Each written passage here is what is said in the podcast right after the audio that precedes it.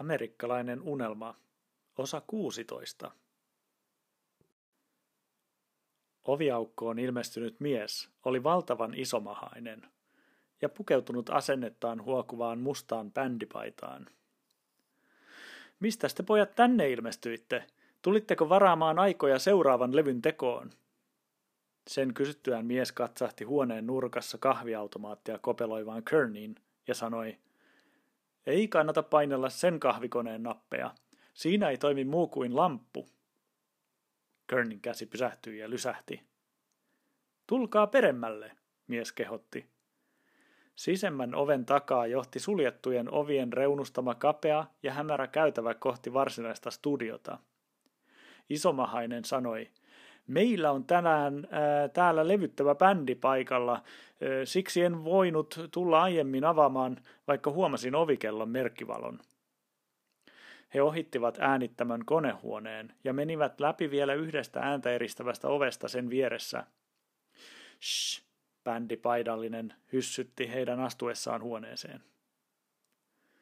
Oven takana olivat tyypillinen leveäikkunainen tarkkaamo ja yllättävän suuri ammattimaisen oloinen studiotila.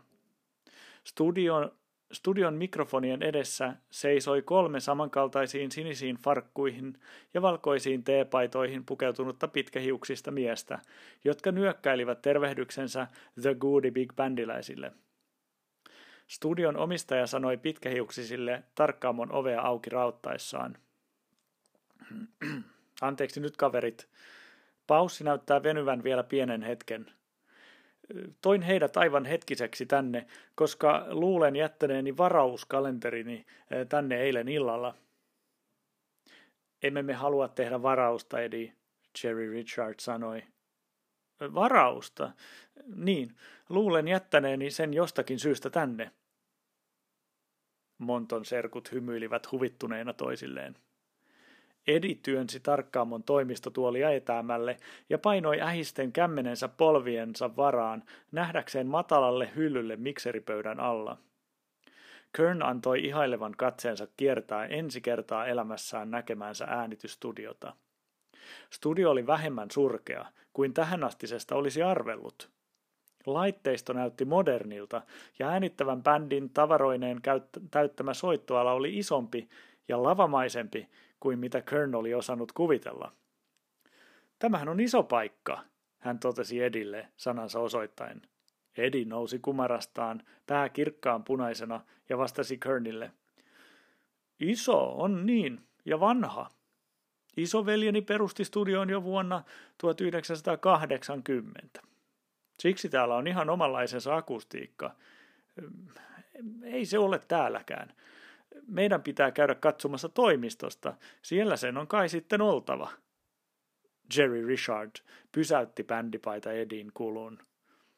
Kuule Edi, me emme ole tulleet tekemään buukkausta. Serkkumme Lemi on jo tehnyt sellaisen meidän puolestamme. Edi näytti hämmästyneeltä. Lemi. Kuka Lemi? Lemi Monto. Ah, Monto. Kuulostaa kyllä tutulta. Edi viittasi joukkiota seuraamaan itseään kohti toimistoa. Nykäistyään äänitystudion oven uudelleen auki, Edi kääntyi uudelleen Jerryin päin, näyttäen taas hämmentyneeltä. Sanoitko sinä, että The Goody Big Bandille on jo tehty ajanvaraus? Näin sen pitäisi olla, Jerry vahvisti. Edi ryntäsi taas kohti toimistoa. Toppatakeissaan suhisevien isojen miesten joukko perässään. Ennen toimistoon menoa Edi vaikutti pysähtyvän ajattelemaan, ja nykäisi sitten toimistoon vastapäätä olevan oven auki. Hän sytytti valot ja kurkisti oven suusta sisään. Tila oli jonkinlainen varaston ja siivouskaapin välimuoto, eikä siellä ilmeisesti ollut käynyt kukaan muutamiin viikkoihin. Ajanvarauskirja siellä ei ollut etenkään käynyt. Edi pamautti oven kiinni. Hän harppoi yli käytävän toimiston ovelle – ja käänsi avaintaan sen ovinupissa. Valojen sytyttyä tuli näkyviin klassinen johtajan työpiste, mukavine istumineen ja jalopuisine työpöytineen ja kassakaappeineen. Pöydälle oli levitetty läjä papereita. ja Edin auki vetelemät arkistokaapitkin näyttivät jokseenkin sekasortoisilta. Edi penkoi kaappeaan, kunnes jähmettyi lopulta johtajan istuimensa taakse paikalleen pyörittämään katsettaan. Kirja ei ole täälläkään. Missä ihmeessä se voi olla?